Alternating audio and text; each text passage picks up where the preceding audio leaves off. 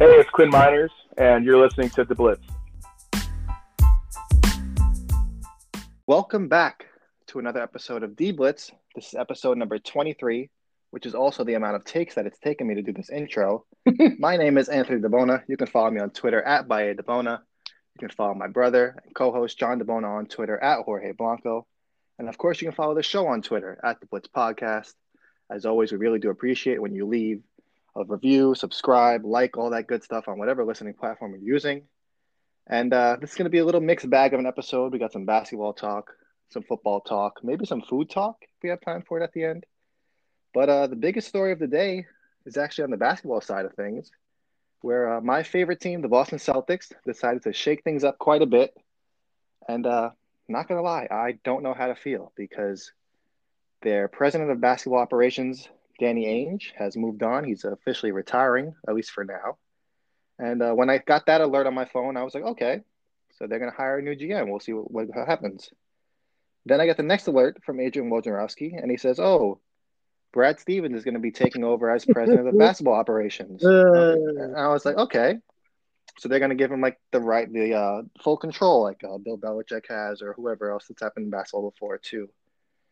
And then another tweet comes out from Woj, and it's like, oh, he's going to be giving up the head coaching spot, and he's going to be taking over the full time role as president of the basketball operations and leading the search for a new head coach. So now I'm just really confused. I'm kind of excited, kind of terrified at the same time because I'm scarred of my from my Philadelphia Eagles hiring Chip Kelly and then giving him full control, although he was the same he was the head coach at the same time. But it's just I don't know what to think. I'm excited and terrified at the same time, like I said. But uh, what do you think, John? Yeah, I mean, at the risk of losing listeners, I want to sing Circle of Life because it's pretty amazing as a Nets fan to be crapped on year after year for that horrendous Billy King Danny Ainge trade in 2013. And now to watch Ainge quote unquote retire after they get bounced by the Nets in the first round. It's a pretty beautiful thing. Um, I think you're ignoring the tea leaves though. And Mike Krzyzewski is retiring from Duke. so logically, the next step with Jayson Tatum being there, right? Tatum's a Duke guy, or was he Kentucky? No, he's Duke. Okay, Tatum's a Duke guy. So logically, the 19 uh, year old Brad Stevens and the 19 year old Jayson uh, Jayson Tatum are going to team up with 93 year old Mike Krzyzewski.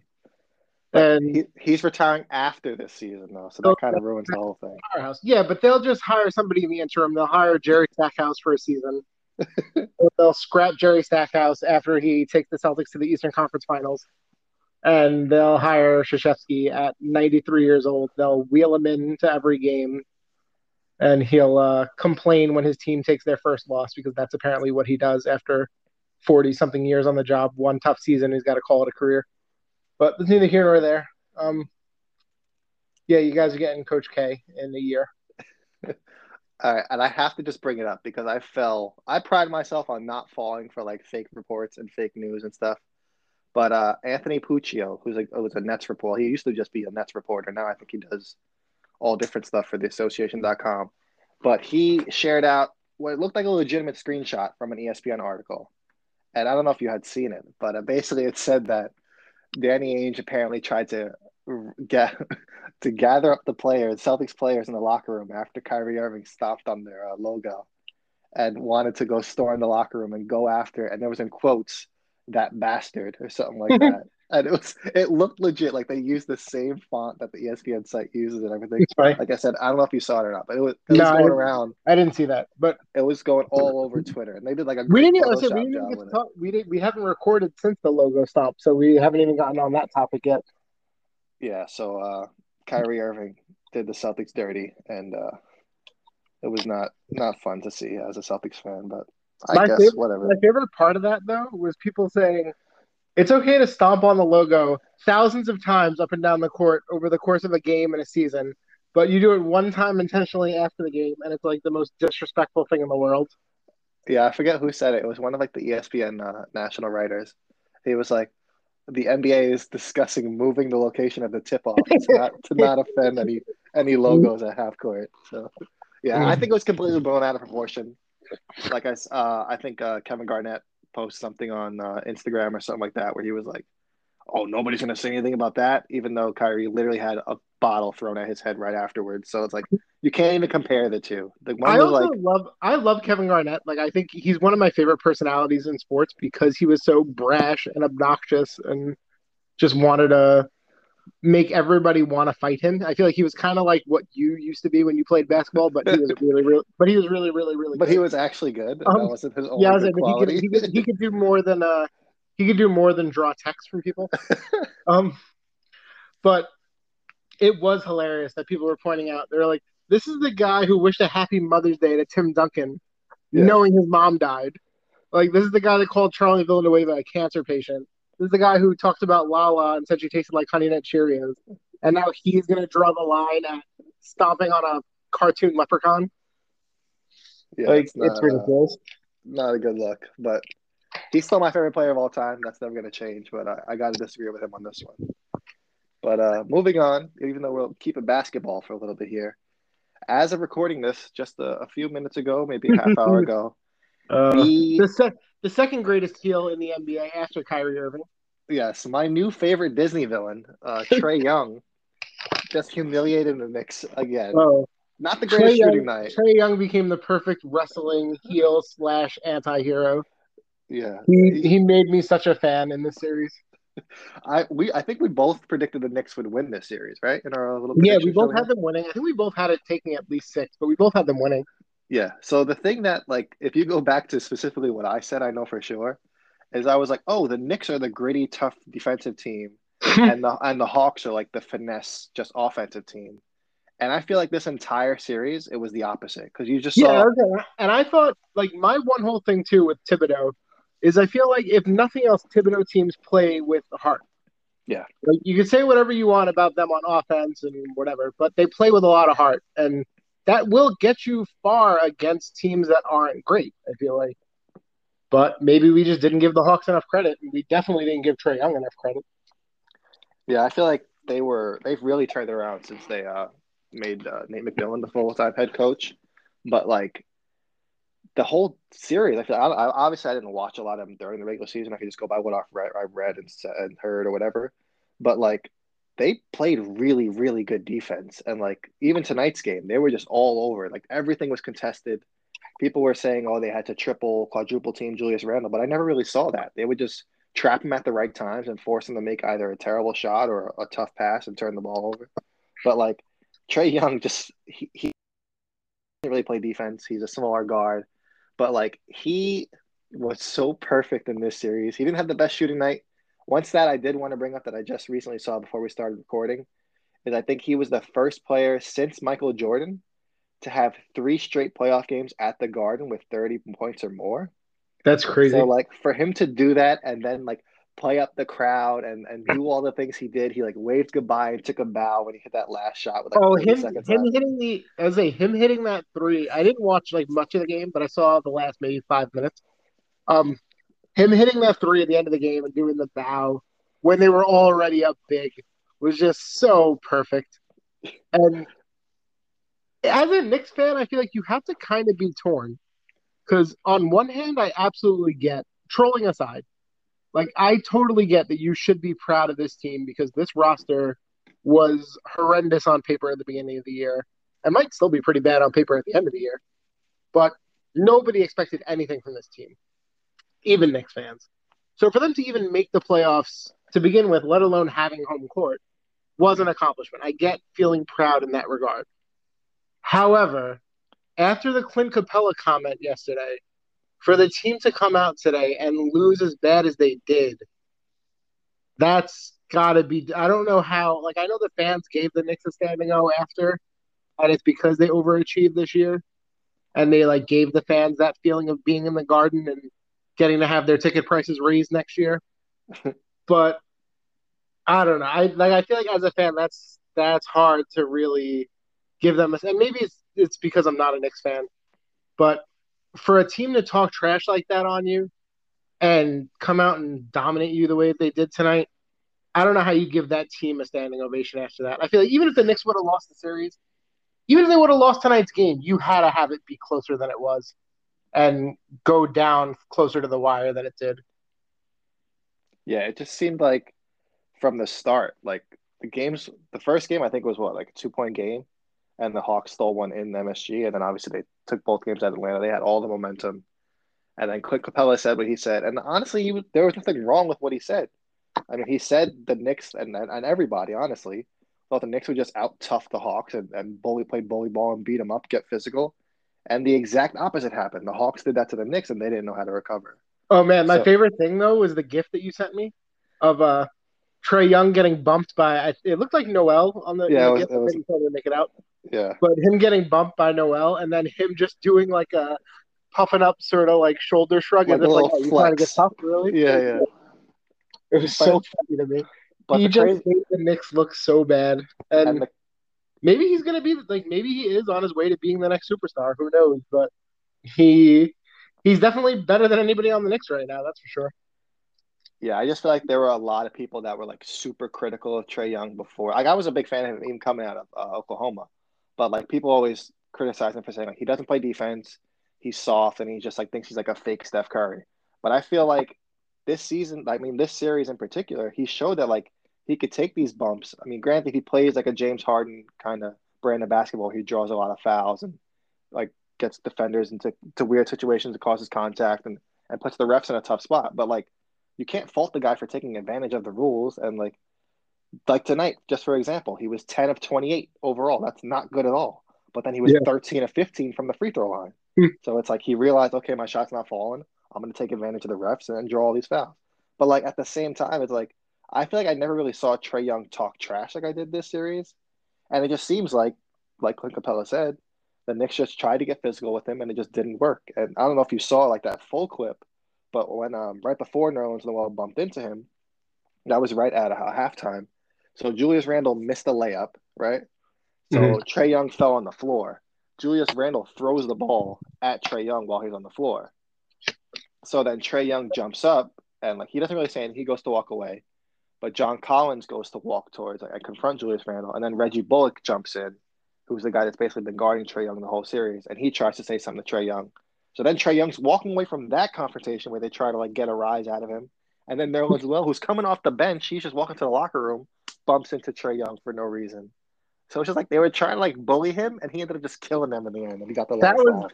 That was really the best part though, because whenever you see a bully get pumped, it's like the best feeling in the world. And just watching him just blow, like, make it just because it makes them look silly. Like, it's one thing to just get beat. Obviously, teams, every team, like, one team loses every game. So, of course, you can take losses. But yeah, when you try to act tough and then you get knocked out, it's extra satisfying, I feel like, because again, it's like like going to MMA, where if it's just two guys that you don't really care about, and one of the guys gets knocked out, you're like, all right, listen, it happens. But if it's the guy who's coming in dancing, talking all sorts of smack, if it's the Mike Perrys of the world, and then they get knocked on their ass, it's a fun watch, and that's basically what happened to the Knicks. I feel like. Yeah, I feel like the uh, the Knicks were like the Diaz brothers in this scenario, where like Yeah. they talk Well, the time. OJ, I, I shared the uh, I shared the clip because it really Trae Young and what the Hawks did tonight really did remind me of the Conor McGregor thing, where he goes, "You'll do fucking nothing." And that was fucking by the way. That wasn't a that wasn't a UCK. That was an OOK. Just for the record, for the censors. But yeah, Um, but I feel like Nate Diaz doesn't have the greatest record, but like he talks a lot of garbage and gets a rise out of people. And I feel like the Knicks tried to do that. They tried to get physical and talk a lot, but it just didn't work. Uh, but oh, the other thing I like too was the uh, clip that you sent me of Trae Young, where he goes, "What are you gonna spit on me next?" yeah, he was talking to the fans. Which was I think, so the funny. fans. Yeah, he was just like he pulled the best Reggie Miller since Reggie Miller. Yeah, like, exactly. That's that's what I was gonna say. The Reggie Miller of like his team may very well not win anything after this, but just what he did to the Garden is gonna be legendary and have him booed at the Garden for the rest of his career. And the best part about this now is like the East playoffs are, are wrapped up. I mean, the first round in the East is basically wrapped up now. So like we know the matchups. So now after dealing with New York's whole crowd, Trae Young's going to go to Philly, and you know they don't play any games there either. So he's going to be drawn back and forth with them. I'm sure he might have somebody spit on him there. Who knows? But like, I, Trae Young's got a new fan in me. Like I know I'm a Celtics fan, but like I like Trae Young before, but now I really like him. Anybody that can Yeah. do that Especially I'm going to be rooting for game. him. I'll be rooting for him against anybody but the Nets. Yeah. Um, the one thing I'll say for the Knicks fans to hang their hat on that I can maybe see happening down the line, I can see something like this and how much fun Trae Young was having being the villain there, being a long term lure for Trae Young to maybe think about coming to New York, because if he sees how passionate the fan base is, how involved they get, and how much they can sort of turn him up when they're against him, he might be like, you know what, this could be really fun with these people now going for me. And whenever his deal's up and he hits free agency, that that might be a play long term. That might be the type of guy who might be like, you know what, the garden was really fun. This environment was really special. Let me get back here. Yeah, I feel like everybody, like even I think LeBron had mentioned it, how he just tweeted about it in a, in a different game. He was talking about how like electric the garden was or whatever. It's just like when the Knicks are good, that atmosphere is just there's nothing like it in the NBA. Yeah, it's. I was like, I'm a Nets fan, and like, I know the Barclays Center is depressing unless the Nets are doing really, really, really well. But the MSG is something special. Knicks fans are annoying. I like I said, they were they were really they were my favorite team for a little bit before the Nets came to Brooklyn. They were even my second team initially when the Nets moved to Brooklyn. But Knicks fans became so obnoxious, and they really are a spoiled fan base too, which is annoying because like to watch how many Knicks fans were bashing Julius Randle for this series, it's like just shut up. Julius Randle got you here. If Julius Randle doesn't play the way he did the whole like and even today, he had I think what 23 and 13 or something like that. Yeah. It's like I know his shooting was bad and his percentages were terrible, but like stop being spoiled. Your team was supposed to be garbage. You were supposed to be the worst team in basketball, and you made the playoffs and got home games. Like just shut up and appreciate what you have while you have it. One thing to uh put in there just to make Knicks fans, I don't feel a little better, but they um I remember I forget it was a game one at the Garden where they had uh handed out those flyers that were like the chant that they were gonna have for that night, and it was like Trae Oh, the Trae Young. Balding? Yeah. So it looks like that same group. I don't know if they handed out if somebody standing outside MSG or whatever.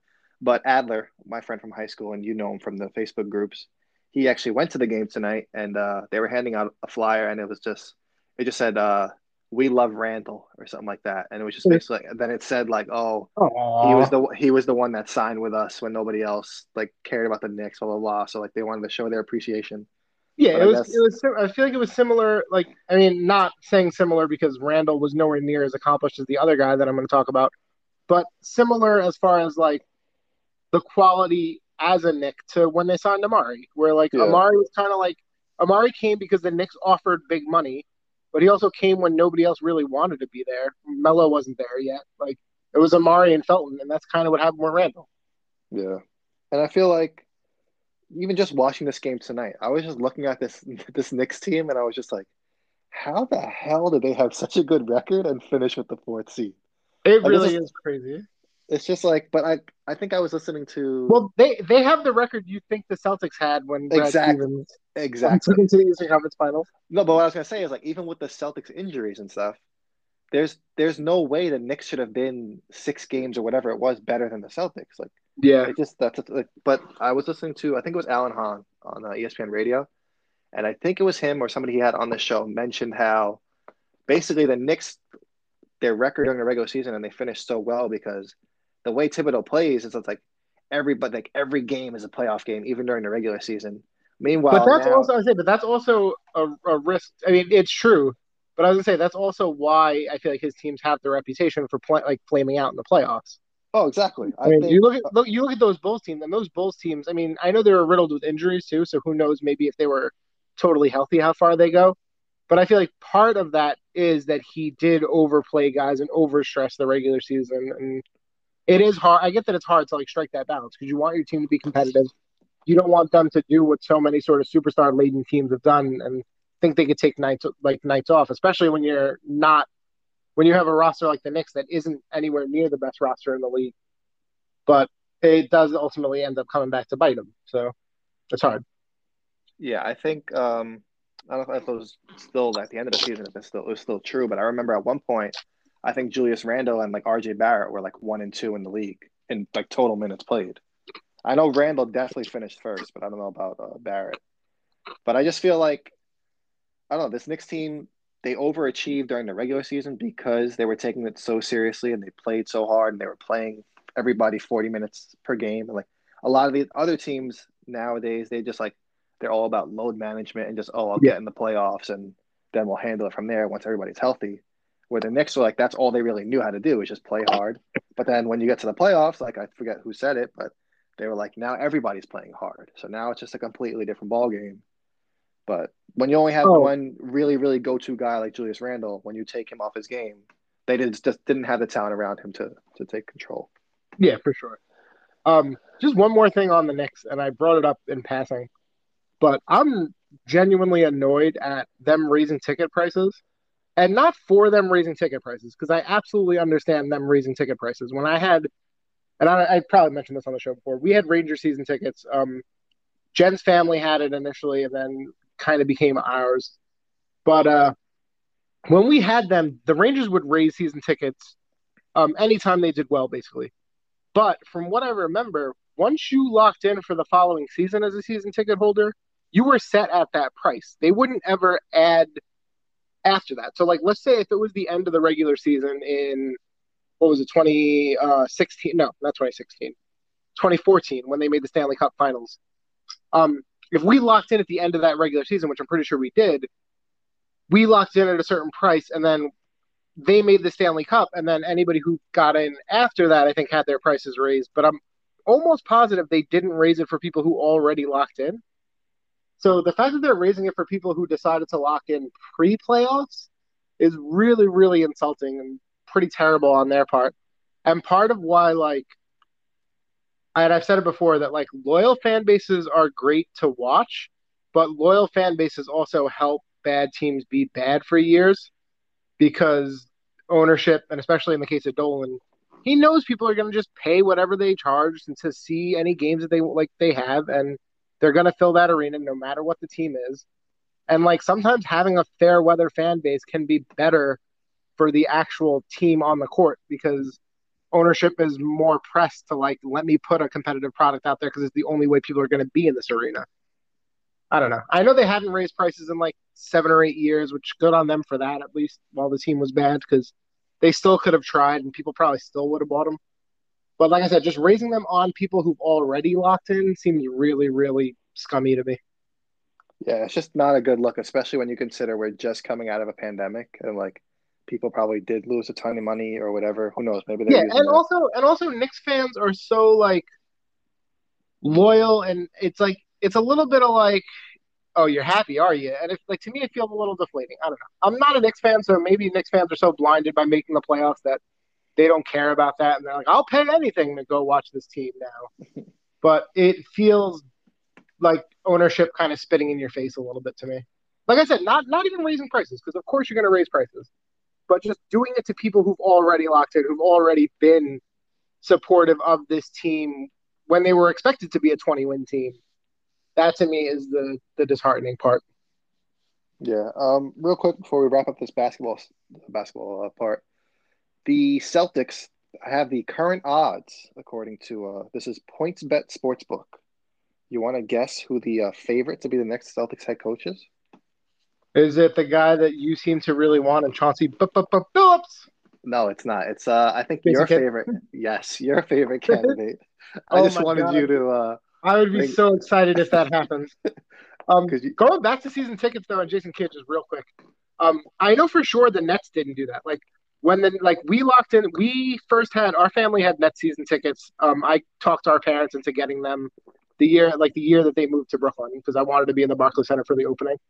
Um, and that very next year was when they made the trade for the Garnett, Pierce, Jason Terry trio. And I know they raised regular season ticket prices, but we locked in when the Nets were just in the playoffs that year with the regular Deron Williams, uh, Joe Johnson, Brook Lopez trio. And we didn't have to pay anything extra when they pulled off that big three trade. So again, it's just different views, I guess, different fan bases, whatever. But like I said, that's just really I feel bad for Knicks fans.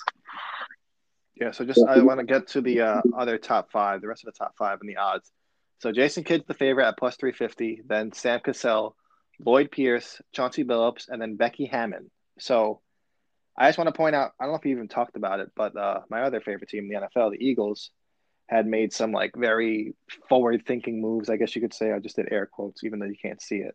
But um, Um, they Becky- hired. I was going to say Becky Hammon being the first female head coach in the NBA in Boston of all places yeah, would be really really funny because I could just picture a bunch of guys now like, what are we going to have a broad telling them what to do? Like I don't know why I made them more Brooklyn. I guess they can't do a Boston accent, but you know, was uh, like- it's just Yeah, I just feel like there's uh Kara Lawson, who was an assistant coach for the Celtics and then got the job, I think, for the uh, female basketball um, team at Duke. She's also considered another uh, candidate. So it would be kind of crazy if like the Eagles made a huge move in like hiring or promoting a female in, in their front office and as a scout. And then my favorite Yeah, I was the NBA. we didn't talk we didn't talk about it because we didn't really talk football, but I thought that was a really genuinely cool move that the Eagles did too. Because like it's one thing to just do the sort of like show face internship things where it's like, oh, we're giving a woman a job because we need to, we have to fill the role, or we're giving a minority a job because we have to. But like the fact that they hired like a Muslim woman who like wears the hijab, like to be a scout, and she seems to be somebody who genuinely earned it and knows her football and stuff.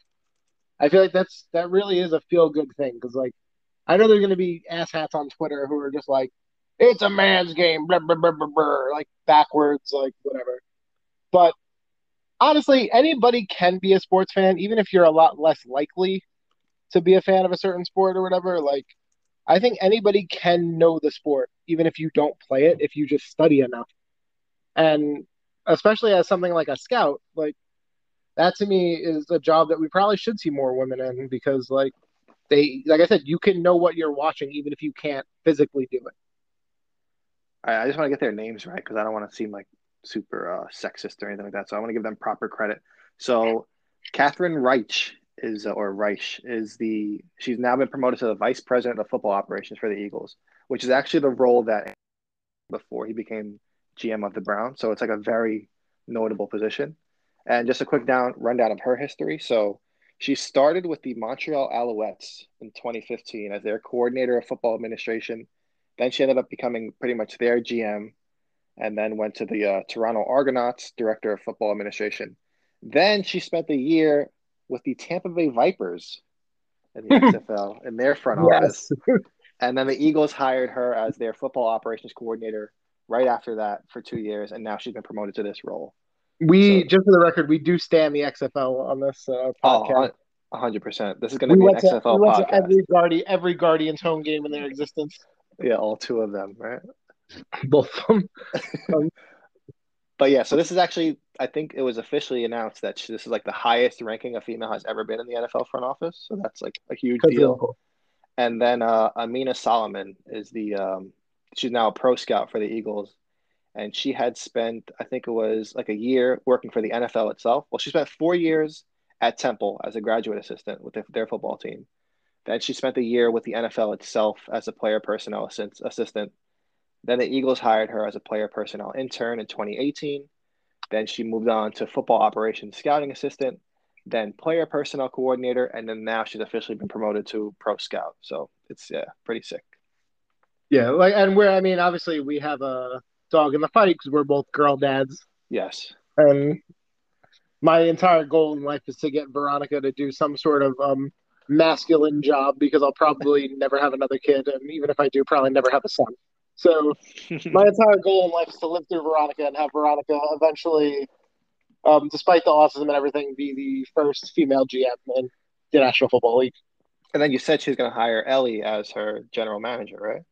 Uh, Or- well, no, or Veronica's coach? Gonna be, Veronica's going to be the GM because with the autism and stuff, she's going to be really great with numbers and uh, yes. names and stats and advanced analytics. And then uh, Ellie's going to be the actual X's and O's. Ellie- Ellie's going to be our head football coach. There we go. All right, cool. So she's gonna um Veronica's gonna start the new uh, pro football focus also. Make a ton Yeah, of money off that. All right. We're gonna so, we're gonna get we're gonna get both of our daughters making money in sports one way or the other. yeah, we'll still be doing this podcast for absolutely nothing. But whatever it is, it is. For all for all ten people that listen. Yeah. All right. So we're gonna take a quick break here, and when we get back, we'll get into uh football talk and maybe some food talk. So uh Talk about that sauce. shh, don't spoil it, man. What's up, everybody? It's Anthony Abona, and it's time for a word from our sponsor, Fanspeak.com. Now, just because the 2021 NFL Draft is over, most of the big name free agents are signed, there's still a whole lot you can do over at Fanspeak.com. You can use the On the Clock 2021 Redraft tool, where you can take control of your favorite team and fix all the mistakes you think they made during this year's draft, or you can get a head start on next year's class with the On the Clock 2022 tool, which allows you to get all the knowledge you need about next year's prospects, get a head start on that process so you can put on your GM hat and see what your team can do next year. So uh, let's get back to the episode. All right, so let's jump into this football talk. But I think John has uh, one more thing on the basketball side of things to uh, get off his Yeah. chest. Yeah, um, shout out to Party City for some awesome helium. I don't know what that has to do with uh, basketball, but I was just thinking about that because uh, I got balloons for Veronica's birthday like almost three weeks ago at this point, I think, or no, closer to a month. And they're still floating on my ceiling because Party City apparently has some special grade helium. But now going back to basketball, um, I was just reminded while we were on break about the "We Want Brooklyn" chants from Knicks fans because I was like, I knew there was a reason why I don't like the Knicks, and I was like, oh yeah, that's part of it. Is that Knicks fans are like always talking about the Nets and obsessed with like the Nets bad attendance and the Nets fan base and the Nets whatever. And the best video that I've ever seen was the video that I saw just now, where it was the uh, the Knicks rowdily chanting "We want Brooklyn" outside of the Garden, and then the clip just starts playing "Hopeful" by uh, what is it, Faith Evans from the Coach Carter soundtrack. Um, and then it goes. The Knicks went on to not win a game after that and lose every game by double digits. That was literally the. It's like the definition of the saying "doing too much." Like they won one game and they just did not know how to act. But like I said, that's that's going back to Knicks fans in a nutshell because they've had so little success, but cared so deeply about this team that anything that happens is now blown out of proportion and the equivalent of Car- uh, Carson Wentz being the runaway MVP. Like you can't even have a discussion with them about it. It's just, it is what. It, and I know it's not all Knicks fans because like there's a lot of Knicks fans in the Facebook group that we're in who are level-headed and know their stuff, and we're like, listen, this team isn't great, but we're glad they overachieved and whatever. But there's so many Knicks fans who aren't that and who are just like, anytime they're doing anything good, they're amazing. So them getting knocked out is just that much sweeter to me. Yeah, I think uh, thankfully the majority of the Knicks fans in the group that we're in are, are pretty level-headed. So uh, shout out to guys like Adler, Gene, Corey. Um, I think that's about it. But that I can Yeah, think of right now. like, all, all the guys, all the guys you mentioned are all pretty good. I can't Yeah. really bash any of those guys. Oh, Delawan's pretty good too. Yeah, like a, a Knicks Nets fan. I don't know. That guy's got some issues. but- He's no, like, he's like he's what I wanted to be before I started dealing with the obnoxious Jets fans and Knicks fans. Like I wanted to just be a local sports guy. My intention was never like I I, mean, I always had preferences with the Giants, especially less so with basketball. But I mean, once the Nets moved to Brooklyn, I did. But I always wanted to sort of support the other local team. It was just that those fan bases, the Jets fan base, especially uh, our friend Rob, was super obnoxious and completely turned me off to being ever rooting for the Jets again. And then there was the same thing with the Knicks, where like the Knicks Nets game at Barclays the first year was like the closest I've ever come to like getting physical with somebody. Where like me and the guy, like the guy was like turning around in my face, where I was just like, just sit the f down already, because like he was that obnoxious about everything that happened. And the Nets ended up winning in overtime, if I remember right, and the guy left the game early. So true scumbag move. He but- pulled a, a Spike Lee. Yeah, but Rob and that Knicks fan specifically are what turned me off from just being the local guy like a Delawan. And uh but credit to him because I wish I could be that still. But uh, speaking of some local teams, you uh, seem to have some concerns about what Daniel Jones is uh, training in the offseason. Yeah, this really irked me. Um it's no secret that I am very much Johnny Brightside. Um I will defend just about anything the Giants do. I will find the bright spot in anything that they say. I'm an unapologetic Gettleman supporter. Um, I I love Joe Judge to the moon and back. I have even the years that they've been terrible. I've like really supported this team, and thought that they were doing better moves than they were. But I finally found something today that really kind of irked me. And it was listening to Big Blue Kickoff, which is like the official Giants podcast. I finally remember the name. I feel like I've mentioned it a bunch and never got the name right. But it's uh, Big Blue Kickoff. It's the Giants official podcast. It's cool. They do it every day. They have like an hour episode basically every day of the week, even through the whole off season. So they really get into the nitty gritty and cover everything. They like talk to guys, high school coaches. They they like really get in the weeds with it.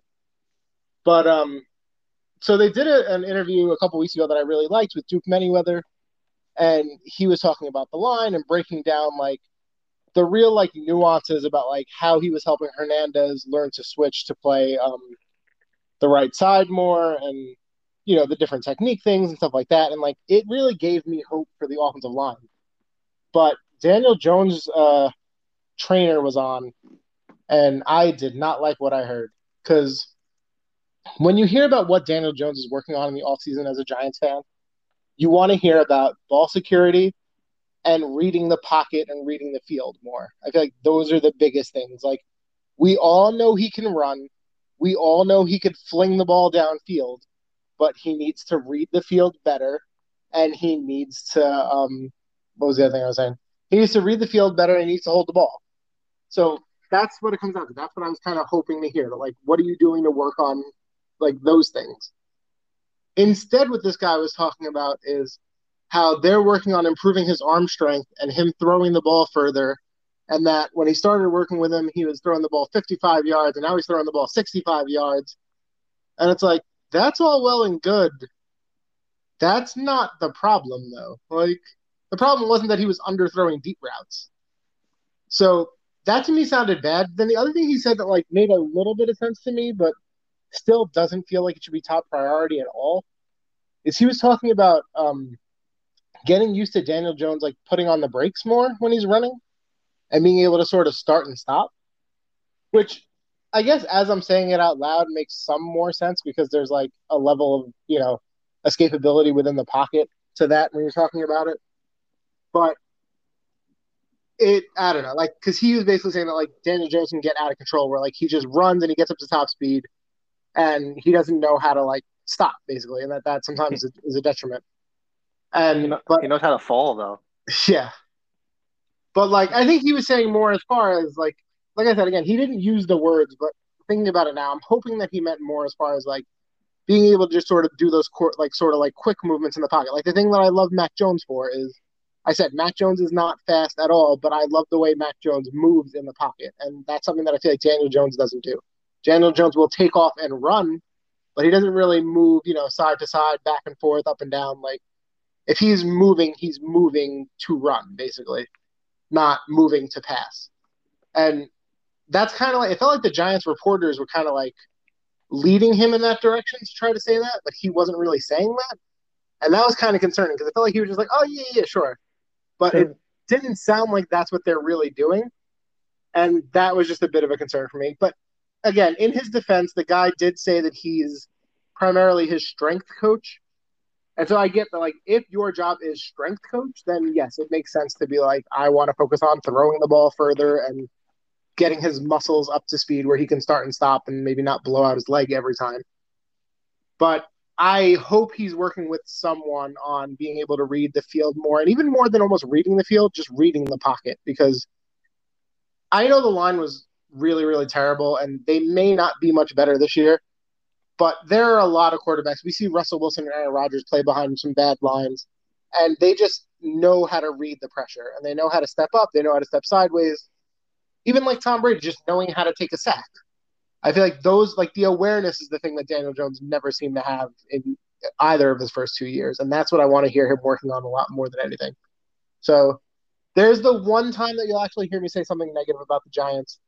I want Daniel Jones to be working on his awareness and not his throwing the ball further downfield, especially when I've seen more and more stats the last week or two saying that he's actually one of the best deep ball passers in the NFL when he gets to throw the deep ball.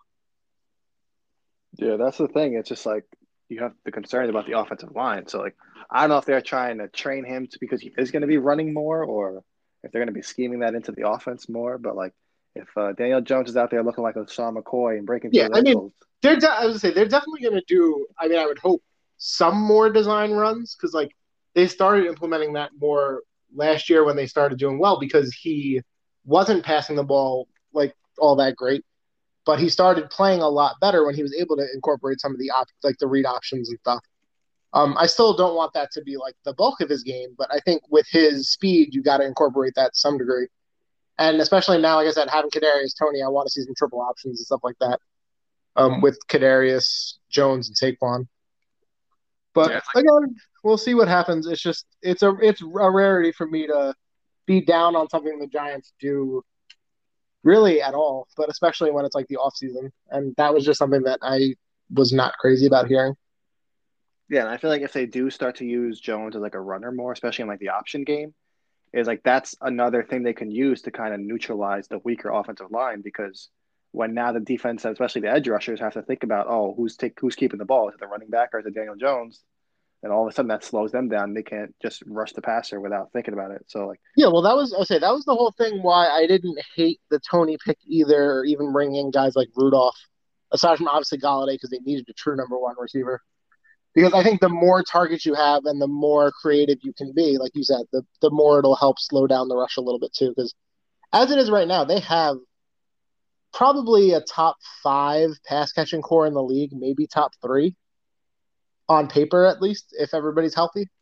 So just being able to like spread out defenses more than they have in the past, because there's a big difference when you're lining up Golladay, Toney, Engram, Slayton, and Shep, as opposed to just uh, Slayton, Shepard, and Engram. Like, and having Saquon back too. Like, I think being able to spread out the defense, like you said, yeah, well, it should help hopefully slow down the rush a little bit too. But again, we'll see what happens. It's just it's rare for me to ever think negative on the Giants at all, and that was one thing that I didn't love. Yeah, I'm just looking up looking it up now. Uh, Daniel Jones rushed as a rookie. He rushed 45 times for 279 yards, and that was a 5.2 uh, yards per attempt. And then in, in uh, last season was 65 rushes for 423 yards, 5.8 yards per attempt. So I mean, I feel like they could probably get that up to like close to 100 rushes Yeah, but because like Lamar Jackson's a guy that what he does like I think it was over 150 like all three years he's been in the league. So like that's a little bit too much, but I feel like Daniel Jones is a good enough athlete. You saw the run he had against the Eagles where like you have to utilize it. It's just something, especially with like I an offensive like- line. Yeah, I was gonna say, I feel like like my ideal, just off the top of my head, number would be like if you could have five, not even necessarily design runs for him, but five even read option plays a game on offense. I think that's enough to like keep defenses thinking about it, but uh, without you know going above and beyond. Yeah, so I think that's about it for football talk. Now we're gonna get into the biggest and obviously most serious topic of this episode. And we're going to get into some food discussions for, I think, the first time ever on our show because uh, we are both pretty fir- passionate about food. The first of many. Um, for those who don't know, I am morbidly obese. I, at one point in my life, had lap band surgery. Still have a lap band side of me because I'm a big fat mess. And so let's talk some sauce. I'm, a, I think I'm more on the hipster side of food. I'll go to like things like Smorgasburg and things like that. But like you just, Mm, I don't know though. I feel like you have a hip, like you have a hipster place that like you like to order from hipster restaurants, but you like to get the same food all the time. I feel like Oh, I'm definitely more experimental in the things that I'll eat. Where you're like, hmm, do I want the chicken tenders from this place, or do I want the chicken tenders from the other place? Do I want the lemon pepper wings from here, or do I want the lemon pepper wings from, or no, sorry, not lemon pepper, the garlic parmesan wings from here, or do I want garlic parmesan wings from there? Like that was, your taste is very specific. we're going to definitely have a wing episode because lemon pepper is definitely not it for me. But we'll yeah, I, I was saying lemon pepper, but uh, I was thinking garlic parm. yeah. So um, I personally wrote down my top five sauces. So I don't know if you want me to go first, and we'll uh, break right, down you know, my what? Let me- choices. Let me, just let me just guess your top five. Now, these are sauces. Are they from specific places, or we, or is this just the generic sauce? Well, that's the thing. I try to keep it to where like it's sauces from specific places, Okay, but but like well, one of them is, is that's kind of what I was. That's kind of what I was hoping for. But let's just say this: they're they're sauces that are available pretty much like nationwide. Like All you right. could pretty much they're either in stores or restaurants, but you can get them somehow, some way. They're okay. not like some like yeah, so you, didn't, you didn't go with like local like. no, it's not like Okay. tomato sauce from Casabella, which I Yeah. did debate putting on there, but it's no, it's not like that. Okay, so I'll just I'll I'll do my honorable I'll do my honorable mentions too if we're talking about local, and just say that the uh the blue cheese that Wheeler's uses is phenomenal. I don't it's like it tastes like buttermilk blue cheese if that was a thing, which I've never heard of before, but that's the only way I know how to describe it. and that's just something else. And actually, I really like Wheeler's uh honey barbecue, or just even their straight barbecue. It's like I can't explain what makes it taste different, but it's like a little tangier than like a regular barbecue. And so that's that's just a local spot for anybody who listens who's in Brooklyn, which is probably most of the people listening. Um, Wheeler's bar and restaurant is phenomenal. Real quick, but like mentioning Wheelers makes me think of like diners, drive-ins, and dives. So I just want to give a quick shout out to the goat Guy Fieri for getting that. Uh, he got a max contract from Food Network. Yeah. I think it was like What did he get? Uh, three point seven trillion dollars, I think. For I think it was like three years, eighty million or something like that. So Guy Fieri's out there getting paid like a top fifteen quarterback in the He, I was like, Guy Fieri got the Patrick Mahomes deal to just go diners, drive-ins, and dives. Granted, when you put on Food Network, he's probably on there, so he's they had to do it. He's Tonight like we're rolling out. He's their LeBron James, so they had to pay him uh, what he wanted. He So- is the true, and and also his. I've never ate at like a proper proper Guy Fieri like restaurant, but they had his like Wait, wait, wait, wait, wait, wait, wait. Are you going to talk about on the cruise? Yeah, well, I was gonna talk about that and Atlantic City. Me, me and But- Gina were just talking about that on the cruise. We would literally get their burgers every Oh night. But, but go, well, go ahead, continue. Yeah, I was gonna say his his brand was slapped on like the burger place on. I think it was Carnival, right? I forget if it was Carnival or Norwegian. I think it was Oh. Carnival. One of the cruise lines that we went on, and those burgers were really really good. And then we also, um, Jen and I had went to AC a few years ago, and they had like a little like sort of like pop up kind of Guy Fieri stand, I think, or maybe even it's a permanent place, but it's like just a stand. It's not really like a sit down restaurant. Um, and they had I think it was something called like trash can nachos, and it was literally big enough for us to put two I think sixteen ounce bottles of soda in when we were finished, and it was so good and such trash, in the best way possible.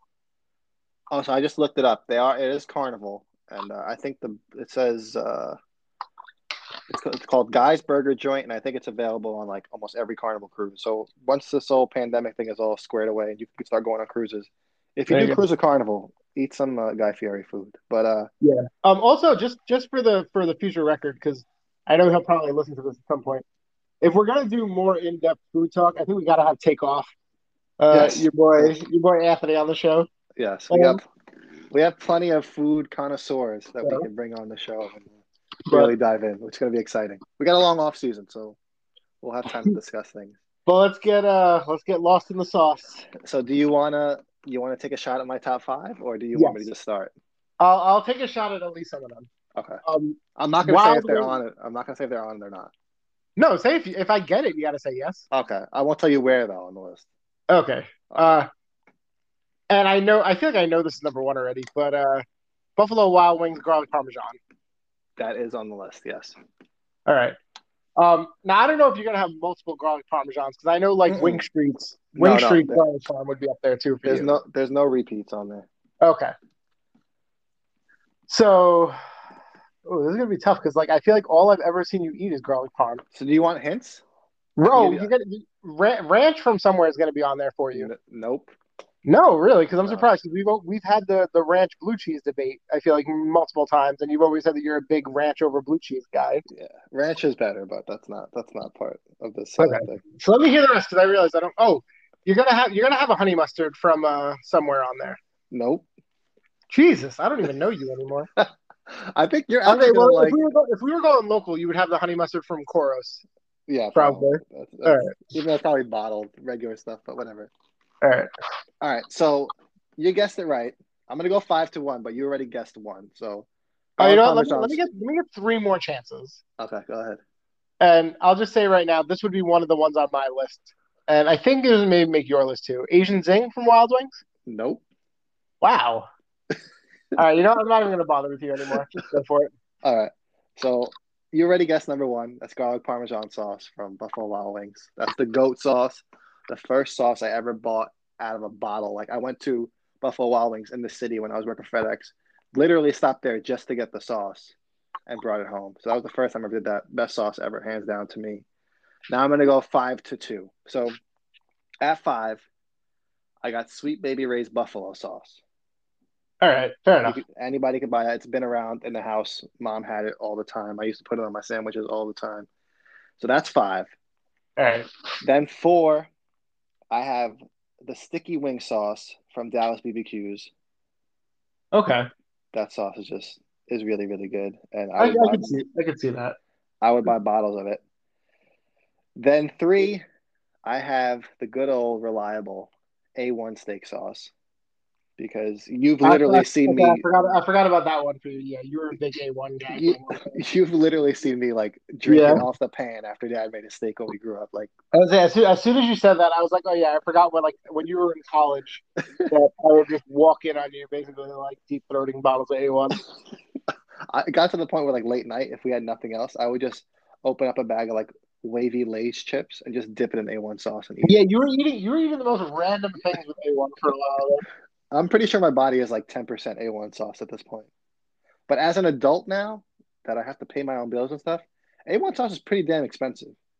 so I real I've realized that. But then number Yeah, but, like- two, You in this? You in the off brand like store? Like ah, I got a bottle of B two from Stop and Shop. it's not it's not the same. Trust me, I've tried. It's not the same.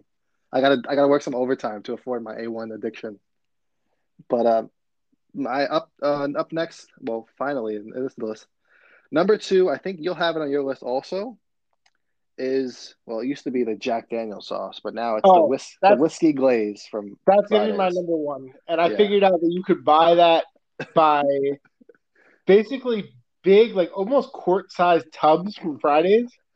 Yeah, that's a game changer. And I don't know what happened, but for a while there, Fridays, like when they, I guess, lost the licensing deal with Jack Daniels or whatever, and they were just calling it whiskey glaze. For a while there, it kind of, it felt like the flavor actually changed. It felt like it got like thinner and a little bit more watery. It wasn't like the Jack Daniels sauce. I feel like something happened in the last year where it's still not the Jack Daniels sauce. It's still just a whiskey glaze now, but it tastes like the old school Jack Daniels. It is like thick again. It's sweet. It is Still good. salty. It's just perfect. You see, I don't even have to describe it because you had all the adjectives ready. But yeah, so that's my uh, top five. All right. Go, go ahead. The floor is Wait, yours. no, you didn't get you didn't get to your number one. You said that was oh, you said your number said- one was uh, yeah. You guessed it. Yeah, garlic parmesan. Yeah. All right. So for me, that like I said, my number one would probably be that Friday's whiskey glaze because that thing is just something special. um, my next one would be, and I mentioned it before with you, the Buffalo Wild Wings, the Asian Zing. It's just mwah, Wait, so wait. good. Real, real quick Yeah. on the whiskey Yeah. glaze thing. You know it's good because if you go on like Friday's website or the app and order, or even in in the restaurant in the menu, they literally have a section for just everything with that sauce on it. So like, It's so good. there's no other place that has like a ketchup section or even like a garlic parmesan section. They have a whiskey glaze section in their menu. It's just crazy. But go ahead. It's it's perfect. Um, like I said, my number two, and I don't have it often because the only place I can get it is Wild Wings, and the Wild Wings on Atlantic was usually packed for like years where I could never really get a table, and then there's no other like I don't want to drive to East New York to get it. But Asian Zing would be up there, probably my number two. Um, number three, and this is I feel like a, a slept on one that I didn't even realize till this year.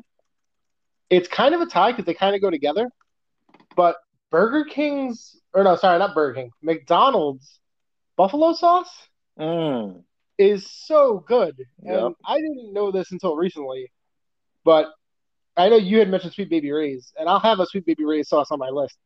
But McDonald's buffalo is like creamy and milky. That's what I was gonna say. it's Um, almost like a Buffalo Ranch kind of. Yeah, it's like a it's like a it's like a buffalo cream, and it's it, I feel like it's not going to be a secret on my list that I'm into like thicker sauces, kind of like I'm not really into like watered down thin sauces generally. You love cream.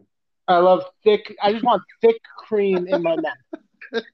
Um, it's Pride Month, everybody, so got to support the cause by Wait, having wait. thick cream in my mouth. Real quick before you move forward, because I'm assuming this is your last McDonald's sauce on the list. But um, well, I was gonna say it's they pair together because that and then their buttermilk ranch is oh, that's on your it's list like they go hand in hand.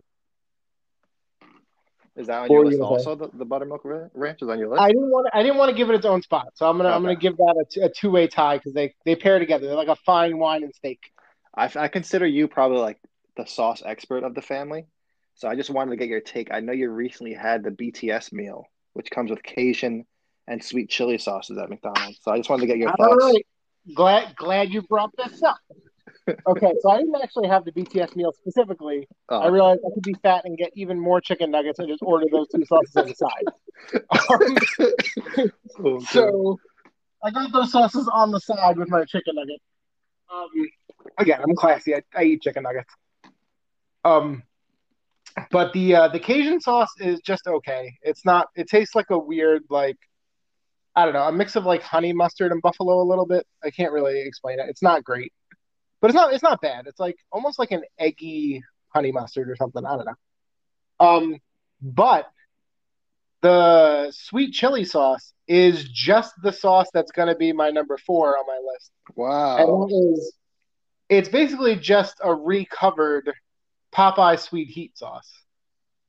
And Popeye sweet heat is another sauce that is really, really just good. I can't explain it to you, but it it's all in the name. It's sweet, it's hot, it's just good. It oh. almost should be like reduced. My only complaint is that it's like one of the only thinner sauces that I do like, where it could almost be reduced more and become like a jelly, and I wouldn't I wouldn't mind it. But Popeye sweet heat slash McDonald's sweet chili Okay, is a, a good bet for number four. I gotta jump in one more time because you brought up Popeyes, and I completely forgot about this. But it might be like number six if I had a number six on my list. Have you had Blackened Ranch from Popeyes? Yes, Oh, yes, Black and oh Ranch. my Black and God. Ranch is very good. Also, I if I was doing an honorable mention, Blackened Ranch would be on there. Um, the wasabi dip from uh, the wasabi ranch from Fridays would also be on my honorable mention because that with some green bean fries is just an experience. Yep. Um, there's there's a couple other sauces that would be in my honorable mentions if we were getting you know in the nitty gritty. And like I said, especially if we were going local because Coro's honey mustard is some good stuff and a couple other things that I like. Um, but to pol- polish out my list, round it off. Um, and it's killing me because I again, it's another sauce that I only discovered recently, so I'm probably gonna forget the exact name of it.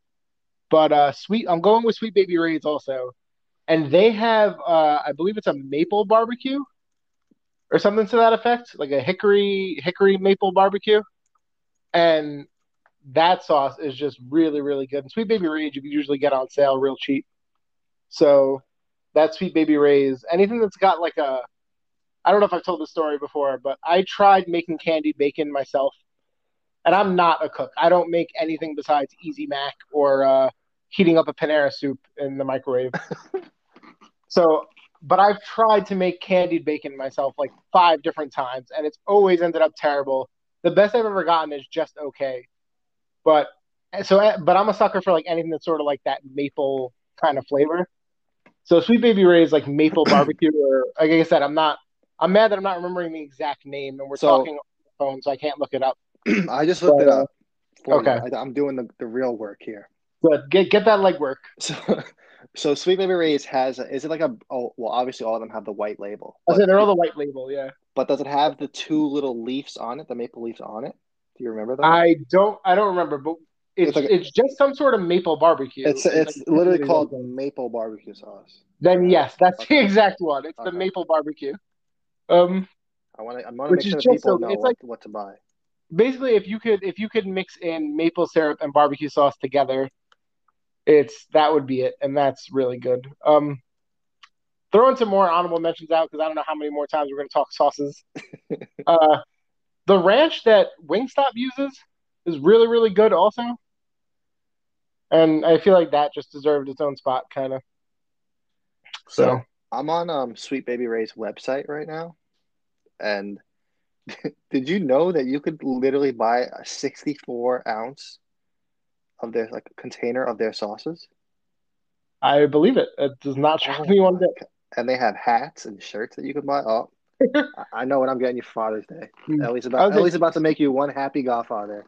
Sweet Baby Ray's is the uh it's like the best budget sauce I feel like Sweet Baby Ray's is almost always on sale. But I feel like it's like probably the best that I know of, like chain sauce, if that makes sense. Like a Like- like a Like sauce you can buy in the get from a stores. bottle, You don't have to order from a Yeah, restaurant. exactly. Yeah, I get that. Because I feel like they have buffalo. I've had their garlic parmesan sauce. It's actually pretty good. Yeah, they're they have yeah, like mango you habanero. they're have a ton of stuff I've never even know they had. Oh man, you just reminded me of another one though when you said that, and that is again I.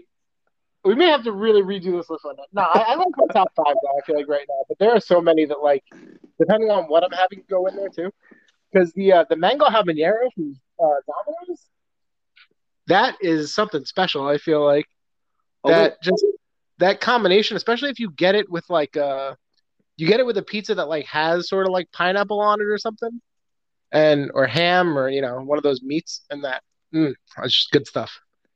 What is the uh the garlic sauce from Domino's too? That's good as hell. That's yeah, their garlic butter sauce is also great. You know, I'm just gonna open my cabinet and let's let's see if there's any sauces that I missed right now. Let's do a, And you're also placing a Domino's order right now as well. I was looking. I got oh, I got the sausage sauce from Wendy's. That's that's another good sauce. Oh You wait, Wendy's.